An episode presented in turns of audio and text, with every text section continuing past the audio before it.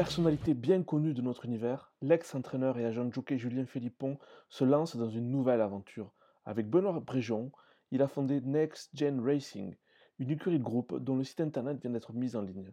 Leurs mots-clés, la convivialité, le respect et le partage. Eh bien, c'est une écurie de groupe euh, du type de celle qu'on a déjà un peu connue en France euh, depuis, peut-être même une vingtaine d'années. Je pense que la première, c'était l'écurie du Club Gallo. Euh, effectivement, on est très inspiré de ce qui se passe un peu partout dans le monde. Le principal frein pour beaucoup de gens pour accéder à la propriété, c'est évidemment le prix que peut coûter un pur sang et à l'achat et à l'entretien. Et il paraît évident que le fait de mutualiser euh, les intérêts va permettre d'offrir des opportunités à des personnes qui peut-être euh, ou n'auraient pas les moyens ou tout simplement n'oseraient pas. C'est vrai qu'on voit que, le phénomène des écuries de groupe, il y a une évolution sensible. Au départ, il y a un certain nombre de gens qui sont partis sur des tout petits prix avec une grosse masse. Et on se rend compte que les écuries qui fonctionnent bien sont plutôt dans, de notre type, probablement pour des gens qui auraient les moyens d'avoir un, cheval ou une part de cheval, et, avec un nombre limité d'actionnaires. Est-ce que c'est ce type d'écurie que vous voulez monter? Exactement. Ce qui, ce qui m'intéresse vraiment dans. Je cherche un mot, en fait, c'est un peu de coucouner ou de cajoler, on va dire, un peu mes, enfin, mes actionnaires. C'est un grand mot, hein, parce qu'après, je vous expliquerai, moi, quelle participation je vais jouer, euh, quel rôle. Mais, mais mon idée, c'est un peu ça. Alors, tout le monde peut nous rejoindre, mais on va dire que la cible comme ça que j'ai en tête de gens susceptibles d'être intéressés, euh, ça pourrait être ou des parieurs ou des gens qui seraient passés un jour sur un champ de course, qui seraient dit bah tiens, euh, c'est vraiment génial, ça nous plaît. On aurait bien pensé euh, investir un peu là-dedans comme un loisir, mais c'est un peu un, monde d'entre-soi et tout. Moi, je veux vraiment être le lien, la personne qui va décortiquer les codes et qui va aider des gens à se dire bah, tiens, on, rentre dans, dans quelque chose où on pourra poser des questions sans avoir l'air trop bête, ou du coup le prix d'entrée c'est pas rien, hein, je suis pas en train de vous dire que c'est 1000 euros, mais quand on parle d'accès à la propriété de pur sang, c'est quand même quelque chose de relativement raisonnable, tout en étant dans un nombre de gens pas trop important pour pouvoir traiter chaque cas de façon un peu individuelle, c'est-à-dire que chacun ne se sente pas euh, exclu ou noyé au milieu d'une masse. Je trouve que c'est quelque chose qui me convient assez bien, en tout cas. Et donc, si vous êtes 30 porteurs de parts à environ à 6 000 euros la part, quel type de chevaux vous, vous visez et euh, que, je veux dire, des, achats de chevaux à l'entraînement ou vente, peut-être des achats à réclamer, ou, même, je ne sais pas, des, chevaux des, des qu'est-ce, quel est le type de, chevaux que vous visez? Alors, grosso modo, sur ces... Donc, euh, pour être très clair dans mon rôle euh, avec mon associé Benoît Bréjon, on va prendre chacun une part. Donc, on se considère complètement à part égale avec les 28 autres porteurs de parts. Euh, donc, on a à peu près un budget réservé de 80 000 à l'achat de chevaux et à peu près 100 000 euros qui permettent de payer les pensions euh, de ces chevaux-là euh, jusqu'à la fin de l'écurie. Les premiers chevaux devraient arriver possiblement à l'achat aux alentours du 1er octobre et l'écurie a une durée comptable de 15 mois. les chevaux seront repassés aux ventes à la fin de manière à, clore un exercice comptable. Et pour répondre donc clairement à votre question, l'idée, c'est vraiment euh, moi, ce qui me tient à cœur, euh, alors évidemment, à titre personnel, je suis très intéressé par les jeunes chevaux, mais ce que je veux vraiment, euh, la cible numéro un, c'est d'aller aux courses souvent pour avoir des idées à raconter. C'est-à-dire, du moment où le cheval est engagé au débrief de la course, il faut qu'on ait beaucoup de choses à raconter. Donc, du coup, la cible, c'est vraiment les chevaux, on va dire, prêts à courir. Et là-dessus, il me semble qu'il y a trois, trois façons de les acquérir. C'est ou de les acheter dans des courses à réclamer, ou potentiellement de les acheter aux ventes, et moi, j'ai pas mal d'amis de par mon ancien métier d'entraîneur euh, qui ont souvent, euh, bah, par, exemple, de temps en temps, il y a un, assez riche propriétaire qui trouve que son cheval n'est pas forcément intéressant. Il dit à l'entraîneur, bah, trouvez-moi un client pour le racheter ou pour en prendre la moitié ou des choses comme ça. Donc, euh, on s'autorise toutes sortes de possibilités de, rentrer à 25% sur un cheval ou éventuellement de prendre une location. L'idée, voilà, c'est d'avoir 4 à 6 chevaux, mais de se garder beaucoup de latitude dans la façon de les exploiter. Mais vraiment, la cible numéro un, on s'est donné comme objectif euh, sur cette année et trois mois d'avoir au moins 50 partants et, et d'avoir vraiment euh, le, numéro un, c'est quand même d'aller aux courses assez régulièrement. Une des choses, moi, qui m'ont beaucoup marqué quand il m'arrive de, parler avec des syndicats euh, anglais ou australiens, parce que notamment quand ils ont déporté en France, c'est leur, leur, professionnalisme et le fait que justement c'est une activité rémunérée parce que c'est beaucoup de travail d'animer un syndicat, trouver des chevaux, faire les engagements, communiquer avec des gens, c'est c'est extrêmement chronophage. Et, comment dire Combien de personnes vous ont travaillé avec vous sur ce projet et comment ça va fonctionner Parce que c'est presque un emploi, je dirais pas à mi-temps, mais à tiers-temps, c'est vraiment du travail. Alors, il y a deux choses. Euh, c'est pour ça que je vous expliquais la durée. En fait, c'est pour ça que beaucoup d'écuries de groupe sont à une durée un peu illimitée. Et euh, on va dire que tant qu'il reste un peu d'argent, on continue. Et moi, ce que j'ai vraiment voulu faire, c'est que comme je ne mesure pas pleinement euh, le temps et, l'implication que ça va me prendre, on avait tous envie qu'il y ait une durée, un, début et une fin. Et après, selon ce que j'en déduirais, pourra naître un projet 2 ou quelque chose d'un peu différent ou de similaire, pourquoi pas. Mais en tout cas, c'est justement parce que je sais que ça va peut-être me prendre beaucoup de temps et d'énergie que je voulais absolument qu'il y, ait, euh, euh, ait une arrivée. Et c'est pour ça que pour moi, il y a quelque chose qui est très important euh, pour la filière. Et ah, c'est sûrement, je le reproche un peu à beaucoup de nos acteurs principaux, c'est que je trouve qu'il y a vraiment et, ce que j'appellerais le devoir de transmission, qui pour moi n'est pas, je veux dire, nos, nos, élites je trouve, ne... ah, j'arrive pas, je cherche un peu mon mot, j'arrive pas à le trouver. Mais en fait, ce devoir de transmission est un peu inexistant dans les courses. C'est un peu après moi le déluge. Et ça, c'est quelque chose qui m'a frappé négativement sur les courses. Et c'est très important pour moi. Donc, euh, sur une durée d'un an, et comme je vous le dis, euh, on aura une comptabilité extrêmement transparente. Donc, euh, voilà, que ce soit bien clair, il n'est pas du tout question de s'enrichir sur, sur rien. On a eu envie avec mon associé de partager ce moment-là. Et j'ai envie, enfin, pour que ma passion, qui est les courses de chevaux, perdure, il va falloir que naisse de plus en plus de vocations. Et je me sens un devoir de participer à ça. Mais c'est vrai que c'est un, métier qui n'existe pas encore en France et a priori, donc ça ne va pas être le vôtre. Mais je veux dire, à l'étranger, il y a quand même beaucoup de gens dont le métier, c'est créer, animer des syndicats. Ils ont parfois euh, deux, trois écuries de groupe à, à, la fois, ou voire quatre. Euh, et, je trouve, moi, que c'est un métier euh, magnifique, mais qui réclame des, des, qualités très particulières, enfin, je veux dire, qui ne sont pas celles d'un entraîneur, qui, qui sont celles d'un communicant, d'un pédagogue, à la fois d'un expert. Vous pensez que c'est un métier qui pourrait voir le jour petit à petit en France? Complètement. C'est un, je dirais, euh, c'est un peu une alternative au métier de courtier, mais le métier de courtier, c'est plus d'acheter, de faire un lien entre le propriétaire et son entraîneur. Là, je pense que ce métier-là a effectivement beaucoup d'avenir. Euh, et c'est d'ailleurs, en fait, euh, euh, comment dire, parce que justement, j'ai ce regard d'ancien entraîneur. Moi, je me propose d'être un lien entre les porteurs de part et les entraîneurs. Ça veut dire que demain, l'entraîneur, je vous dis, je vous dis un truc, une, idée bête, mais par exemple, moi j'ai des choses chez Philippe Decou en ce moment. Euh, si par exemple on a un petit cheval de handicap en 28 et puis que ce jour-là euh, il a une pouliche très importante d'Antoine Griezmann qui court un groupe, il va être très stressé par cette pouliche-là. Bon, bah, moi, ça me permet un petit peu de, on va dire, de, comprendre les moments où on va pouvoir euh, faire réagir notre entraîneur et au cas où me substituer un peu à lui avec mon passé d'entraîneur. C'est plus facile pour moi de comprendre certains codes et de savoir à quel moment je pourrais faire intervenir les entraîneurs et participer. Est-ce qu'il y a des projets, euh, des écuries de groupe précédentes, par exemple, qui vous auraient inspiré et euh, je ne dis pas copier, mais dont vous auriez pris, repris des éléments ou des projets forts, des réussites fortes dans ce domaine-là qui, auraient pu vous inspirer éventuellement bah, Je trouve qu'en moyenne, ça s'est quand même euh, relativement bien passé. Enfin, il me semble que l'écurie Club Gallo, à l'époque, ça avait été vraiment un succès. Ensuite, je trouve que l'écurie Passion Racing qui avait monté Marcel Charouette, ils ont réussi à, toucher des chevaux de très bon niveau en passant quasiment que par les réclamés. Euh, et euh, plus récemment, je trouve que Pauline Mangès a réussi aussi de très jolies choses avec des belles acquisitions et des chevaux qui sont montés au niveau quintet. Le quintet, c'est un peu le handicap tiercé, quartier quintet. C'est un peu, je dirais, l'arc de triomphe d'une personne qui déniche ses chevaux dans les réclamés. On va dire que c'est un peu l'Eldorado et elle a beaucoup réussi.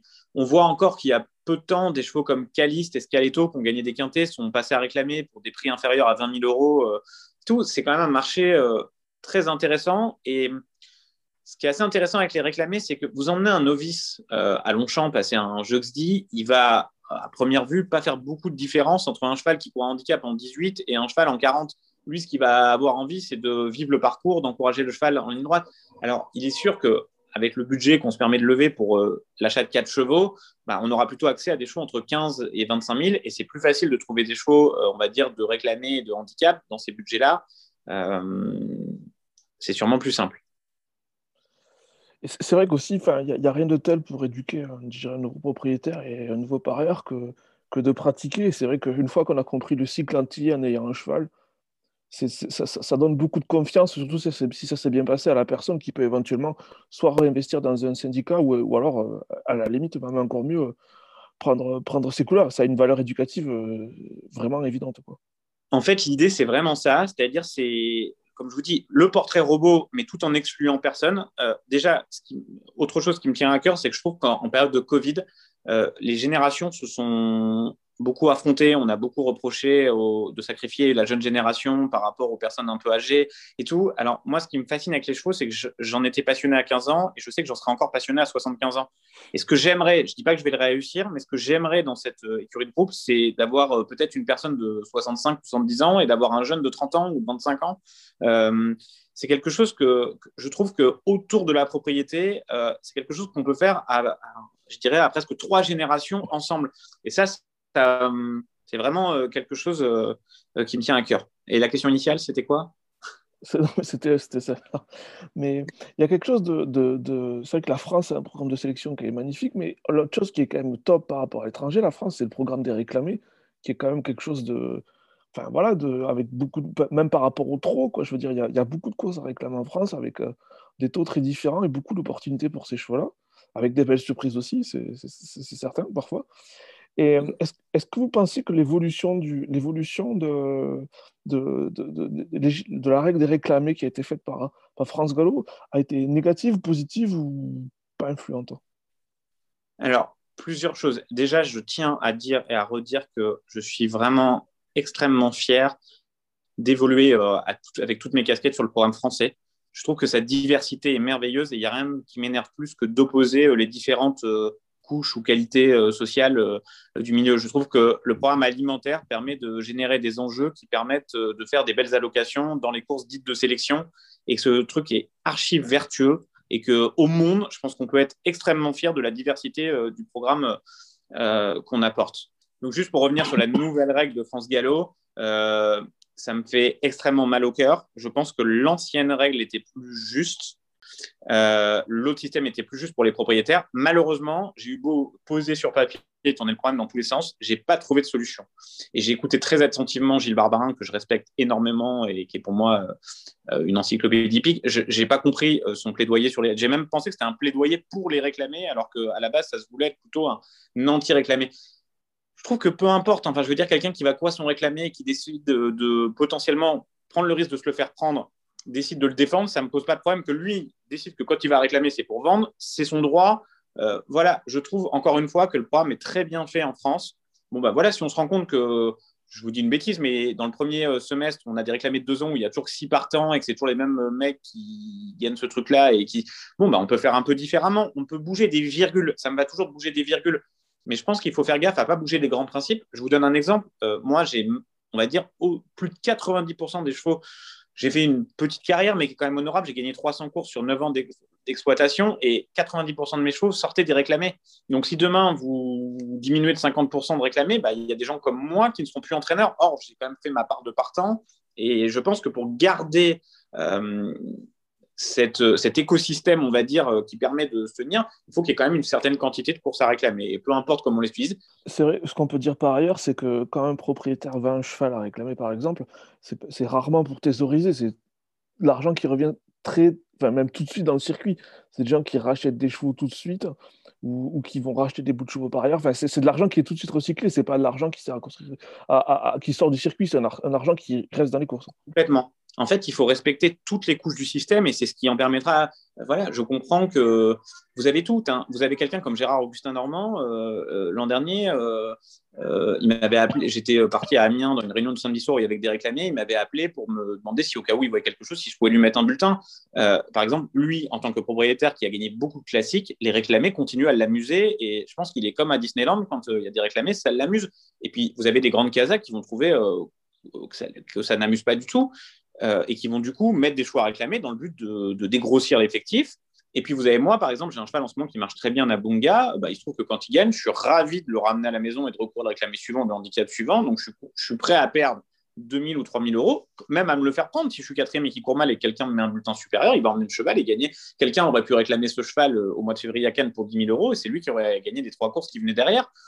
C'est le jeu des réclamés. Ce que je veux dire, c'est que chacun a le droit. J'aime pas euh, on exclure des catégories, c'est-à-dire que moi, j'ai le droit de m'amuser avec Nabunga parce que franchement, ça me fait frissonner d'aller à Saint-Cloud. C'est pas donné à tout le monde et je vais passer un aussi bon moment. Et je comprends tout à fait euh, la famille Vertemer qui met hybride à réclamer il y a un mois parce que hybride, il représente absolument rien dans l'échiquier de la famille Vertemer. Et je comprends aussi Gérard Augustin Normand qui est capable dans la même journée de vibrer autant, pour, enfin pas autant, mais de vibrer pour un réclamé à 10 000, comme pour la poule d'essai dans laquelle il peut avoir une première chance. Effectivement, et alors un, dernier élément pour finir sur le réclamé, mais quelque chose qui est marrant, c'est que quand on, pose la question aux gens qui connaissent bien le trot et le galop à la fois, probablement la manière la plus sécure et la plus facile et probablement la plus économique de rentrer dans le monde des courses, c'est un, galopeur à réclamer. Euh, je vais, je vais vous donner une explication toute simple. À ça, euh, je vous reprends l'exemple de Nabunga, qui, sûrement, peut-être pas un bon exemple parce que le cheval est en pleine forme, mais euh, la différence entre le trot et le galop, j'ai, je, suis en train de regarder vite fait. Euh, au trot, vous allez acheter un cheval à réclamer. Par exemple, ce soir, il y a un réclamé à Paris où les chevaux sont entre 20 et 30 000 à réclamer. Le prix au gagnant, c'est 8 000 euros. Au galop, moi, Nabunga, quand il court un réclamé pour 10 000 euros à vendre, en fait, la location, c'est 7 500 plus prime, c'est 11 000. Ça veut dire que en fait, la personne qui me réclame le cheval, elle a juste à amener le cheval et à se dire dans 15 jours, j'essaie de retrouver la même course. Et en gros, c'est les blancs jouent et font mat en un coup. Quoi. Enfin, en gros, euh, le cheval peut se financer en une course. Et le rapport qualité-prix, euh, et, ce n'est pas du tout une critique envers les jeunes chevaux, mais si vous prenez un catalogue de vente et que vous essayez de comprendre combien de chevaux vont aller aux courses et au bout de combien de temps et les frais que ça va engendrer, ben, comme vous dites, l'achat sécure, ça reste quand même un peu plus le réclamer D'autant que par rapport aux ventes, vous avez quand même un avantage, c'est que au moment de mettre votre bulletin par rapport aux États-Unis, par exemple, vous avez eu la chance de pouvoir voir évoluer ce cheval-là.